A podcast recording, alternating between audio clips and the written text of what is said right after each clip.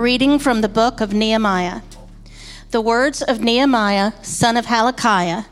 During the month of Chislev in the 20th year, when I was in the fortress city of Susa, Hanani, one of my brothers, arrived with men from Judah. And I questioned them about Jerusalem and the Jewish remnant that had survived the exile.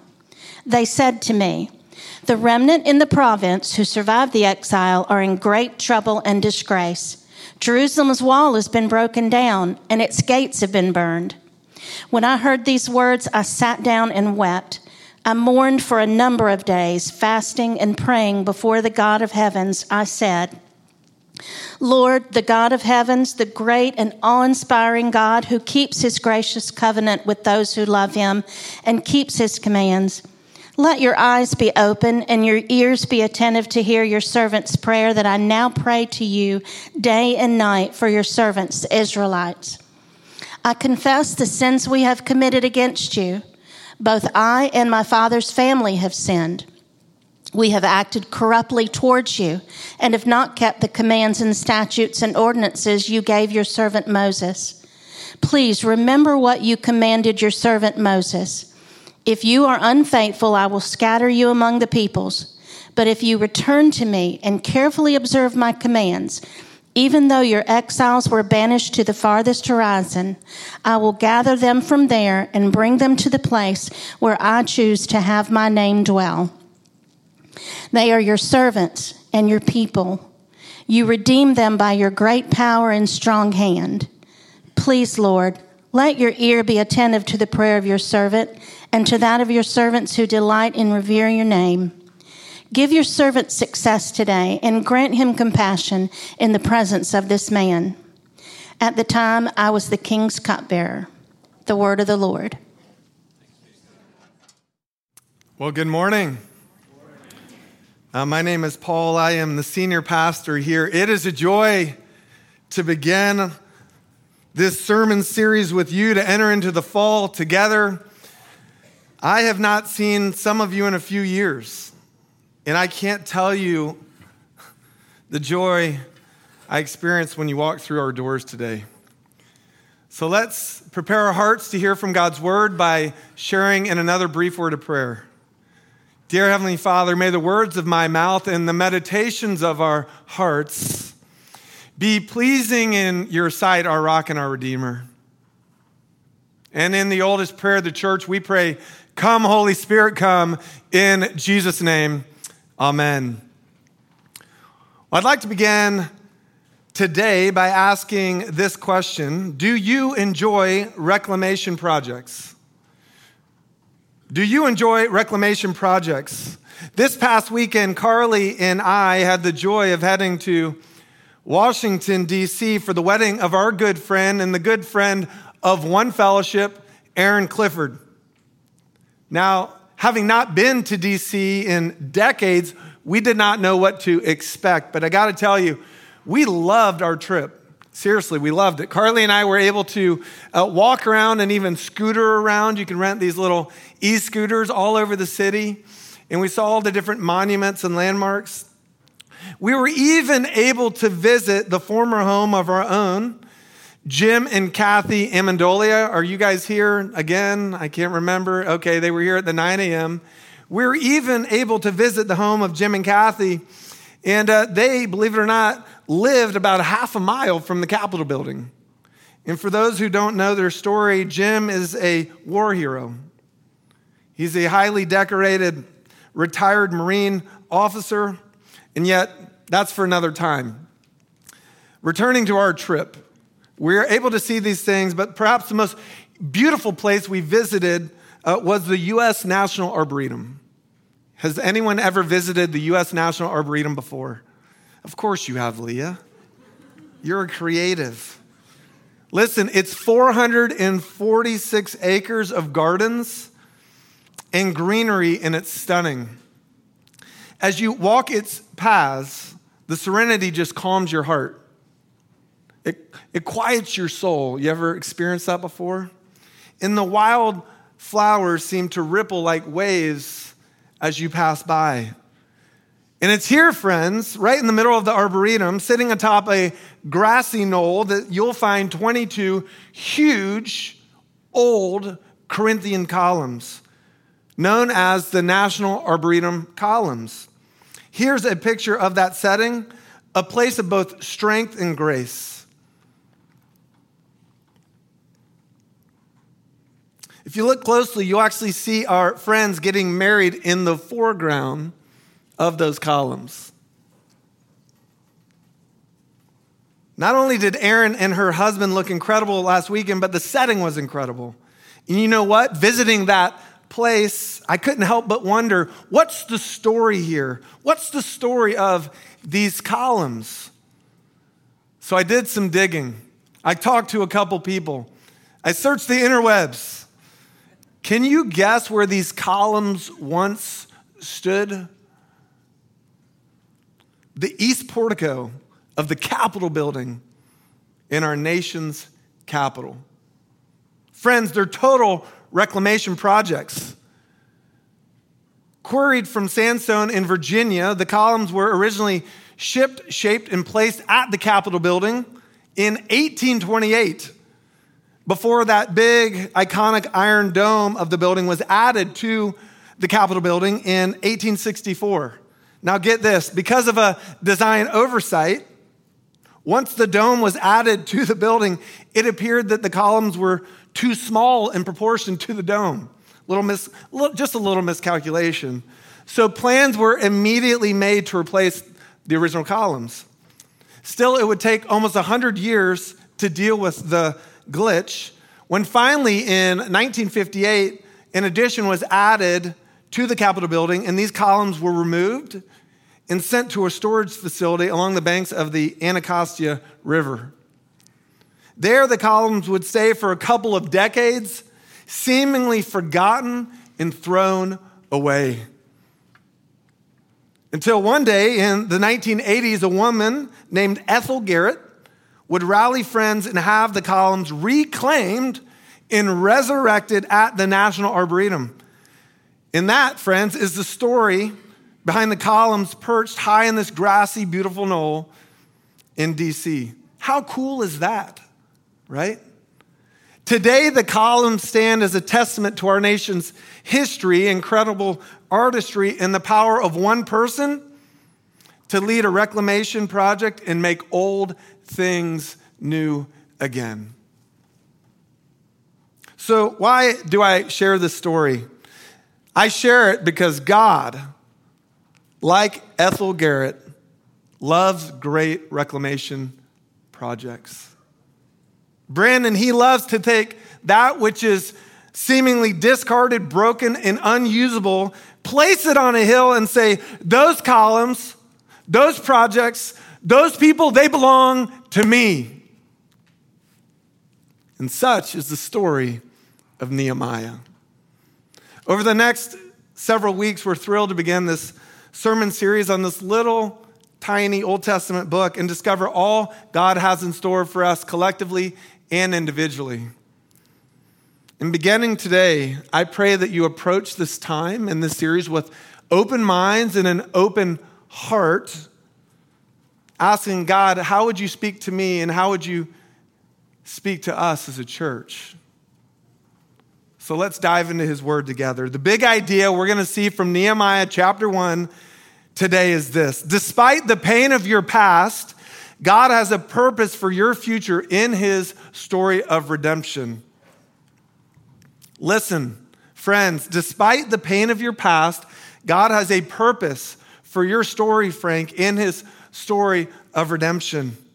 And we'll unpack this through two points. Point one, we all have a past and pain. And point two, your prayers and position can change the world. So let's begin. Point one, we all have a past and pain. Beginning with verse 1, the words of Nehemiah, son of Hacaliah, during the month of Kislev in the 20th year, when I was in the fortress city of Susa, Hanani, one of my brothers, arrived with men from Judah, and I questioned them about Jerusalem and the Jewish remnant that had survived the exile. They said to me, The remnant in the province, who survived the exile are in great trouble. and disgrace. Jerusalem's walls have been broken down and its gates have been burned. Now, one fellowship, as we look at the Bible in this text, we know that to understand any text, you have to understand its context, right? So, what's the backdrop or context of Nehemiah, this book? Well, I'd like to propose we begin with two words. You ready? People in place. People in place. First, people. In the Old Testament, God's whole plan was to choose and bless a people or a people group to bless the whole world. In the words that we see in Genesis 12 to Abraham, the Lord had said to Abraham, Go from your country, your people, and your father's household to the land I will show you. And I will make you into a great nation. I will bless you. I will make your name great, and you will be a blessing. I will bless those who bless you. Whoever curses you, I will curse. And all peoples on earth will be blessed through you. Furthermore, in the book of Deuteronomy, we read, The Lord your God has chosen you to be a people for his treasured possession out of all the peoples who are on the face of the earth. It was not because you were more in number than any other people that the Lord set his love on you and chose you, for you were the fewest of all peoples. But it's because the Lord loves you and is keeping the oath that he swore to your fathers. Friends, note how God's word doesn't say he chose a certain people, Jack, because they were awesome, intelligent, beautiful, or strong. It doesn't say that at all. In fact, the scriptures say they were the fewest of all peoples. In essence, friends, they were outcast. You see, God loves to choose misfits and outsiders to display his glory. Additionally, note how the Deuteronomy passage doesn't say, well, God loved them because they first loved him. It doesn't say that at all. It says the Lord chose them simply because that's where he chose to place his affection. You see, friends, it's as if God chose a ragtag group or people for the very purpose of displaying uh, that true goodness and true beauty and true love is not found in ourselves but in the one who made us. Sure, we may reflect God's glory in unique ways, but friends, we're not the source of that glory. Got it? Thus, God chose a people to seed his blessing in the Old Testament, and that people was called the nation of Israel. Second place, to understand the key themes of the Old Testament, we must understand not only the importance of God's chosen people, but God's chosen place. And this is where people like Kenneth geek out. Everyone else, tune in with me. What do I mean by place? Well, as God led the Israelites through much trial and tribulation, He established them as a nation and He made covenants with them, promising to dwell with them. His very presence, wherever that might be, uh, was what where they would find their greatest good, and it was all about relationship. Thus, in the scriptures, we read that God spent time with the Israelites in, on certain mountaintops or in certain valleys. He spent time with them in the desert in certain worship settings, such as the tabernacle. The goal, we read, was to establish them as a blessed people and root them in a blessed and eventually a permanent place from which they could dispense God's ultimate blessings across the globe. Again, think of the Abrahamic covenant I read earlier. So God led them to a place, he led the Israelites to a place called the Promised Land. He then fortified and governed them from a city called Jerusalem. And he then loved and guided them in a place called the temple. All was going well, amazingly well, until what? It wasn't. Why? Because, as we sometimes say on our staff, Humans are going to human. And the Israelites became seduced, distracted, entangled with the world around them. To use a modern phrase, they gave their hearts away to another.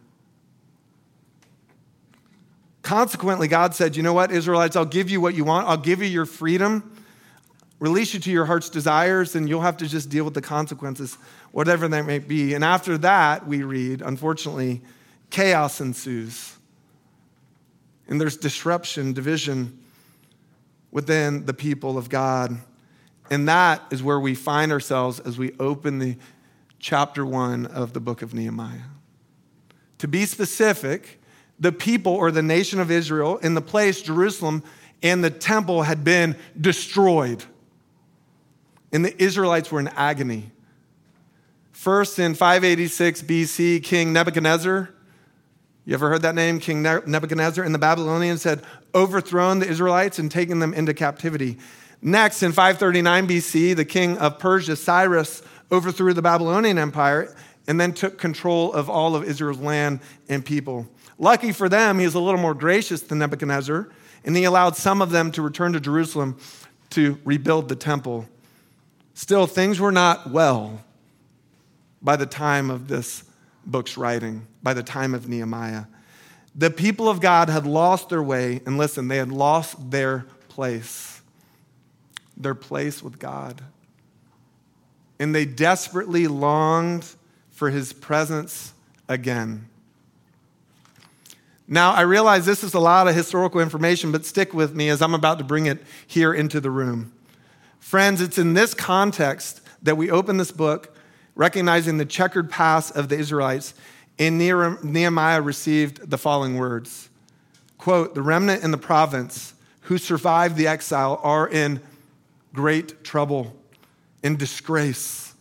Jerusalem's walls have been broken down, its gates have been burned. And I'd like us to focus on one phrase great trouble. Great trouble. Have you ever been in great trouble before? According to my research, this word trouble means brokenness. It implies being smashed, injured, and absolutely shattered by one's circumstances. Again, let me ask have you ever been in that kind of great trouble before? Maybe you're there right now. This is not talking about a little thing, Jack, like forgetting to turn in a homework assignment. It's, it's talking about a big thing, like enduring a painful loss, hearing a, a, a painful truth, receiving a very painful diagnosis. Have you ever been so broken that your life feels like it's been shattered? into a million different pieces. I know I have.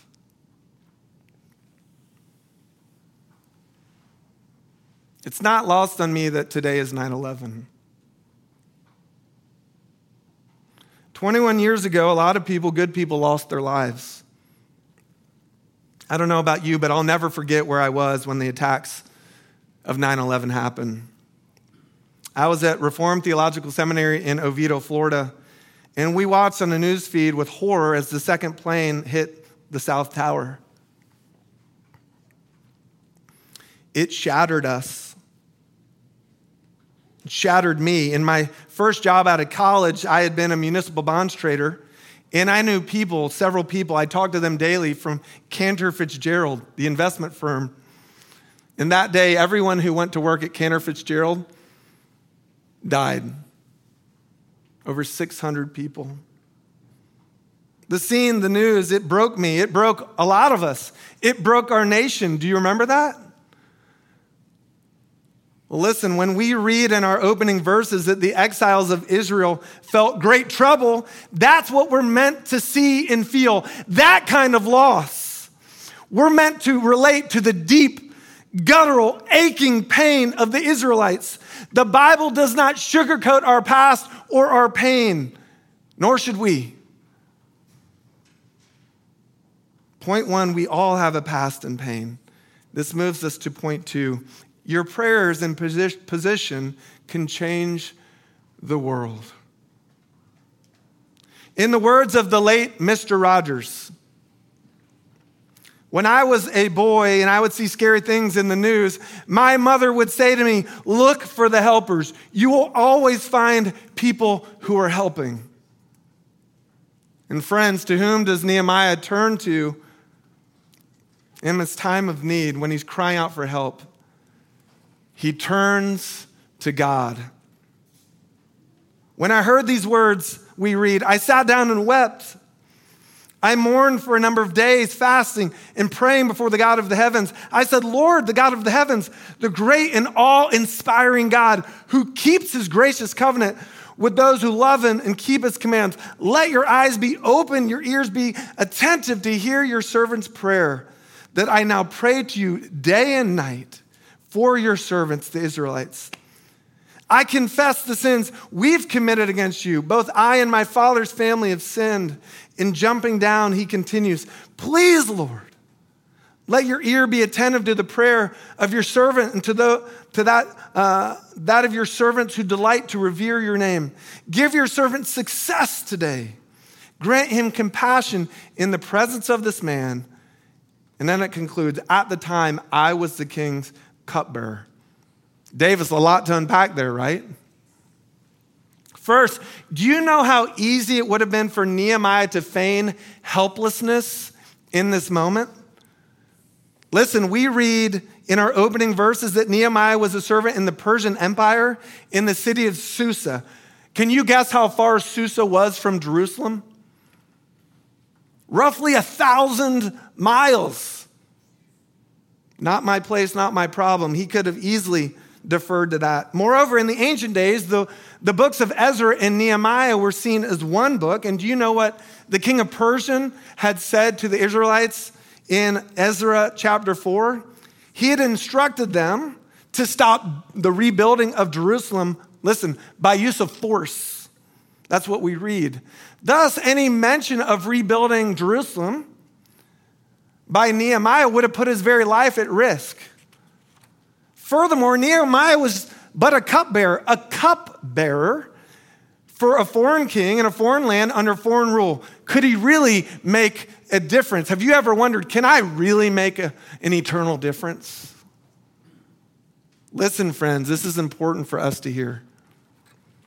Under God's sovereign reign, all things are possible if you dare to believe and pray.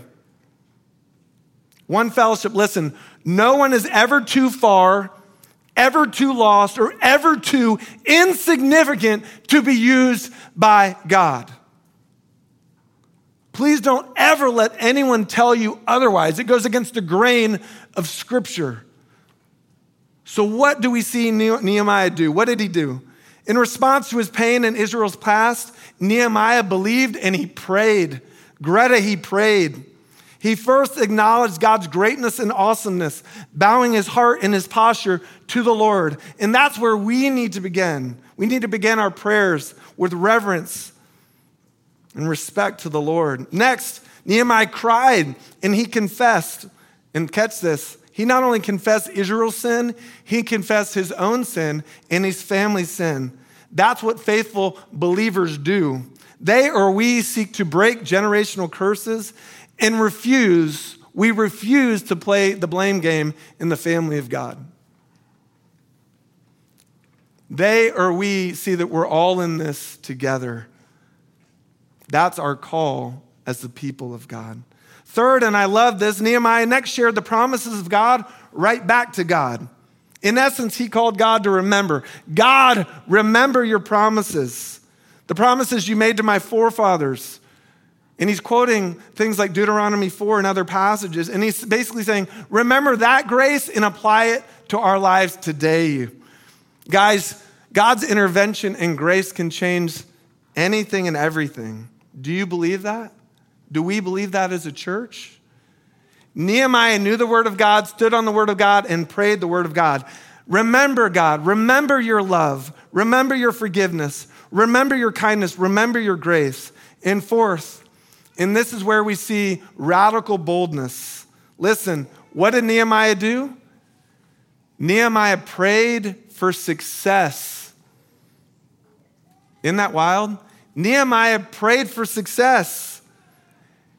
While we don't see it explicitly, if you just do a little research, do you know how much time Nehemiah and his friends spent in fasting and prayer between Nehemiah 1 and 2? Four months. Four months they spent in prayer and fasting. And guess what? In that four months, Nehemiah's convictions and call became so clear that he was willing to risk everything to see God's people in place restored. That's why he was able to pray with boldness. His heart, through all that prayer and fasting, had become God's heart. And it begs the question what if we dared to do such a thing as people and as a church? What if we dared to fast and pray for our city, our nation, in our church body? What success might be unleashed in us and through us to Charleston and beyond? Friends, your prayers and position can change the world. Believe that today. Now, to wrap this up, I don't know about you, but this opening chapter has me fired up. It dares me to look up and it dares me to pray. It dares me to see that this life is not all about me and it dares me to do whatever it takes to rebuild God's people. Furthermore, listen, it dares us to look at the New Testament with fresh eyes and fresh hearts and be utterly captivated by Jesus. Through this series, yes, we'll see that Nehemiah's prayers are answered and he does get to return to Jerusalem, spoiler alert, and help rebuild the city. However, as we read the New Testament, we come to discover that Nehemiah's prayers are ultimately answered in Jesus more than anything else. They longed to dwell with the Lord yet again. And we crack open the New Testament and we read the word Jesus became flesh and dwelt among us. Do you see it? We observed his glory. The glory is the one and only Son from the Father, full of grace and truth. And Jesus said to them, following his crucifixion and resurrection, and remember, I'm always, always with you to the end of the age. And in the words of the Apostle Paul, no power in the sky above or in the earth below, indeed, nothing in all creation will ever be able to separate us from the love of God that is revealed in Christ Jesus our Lord. What a story, what a hope, and what a God we serve. Friends, whoever you are, wherever you are in life today, hear this. Despite the pain of your past, God has a purpose for your future in his story of redemption. That's what we're meant to see.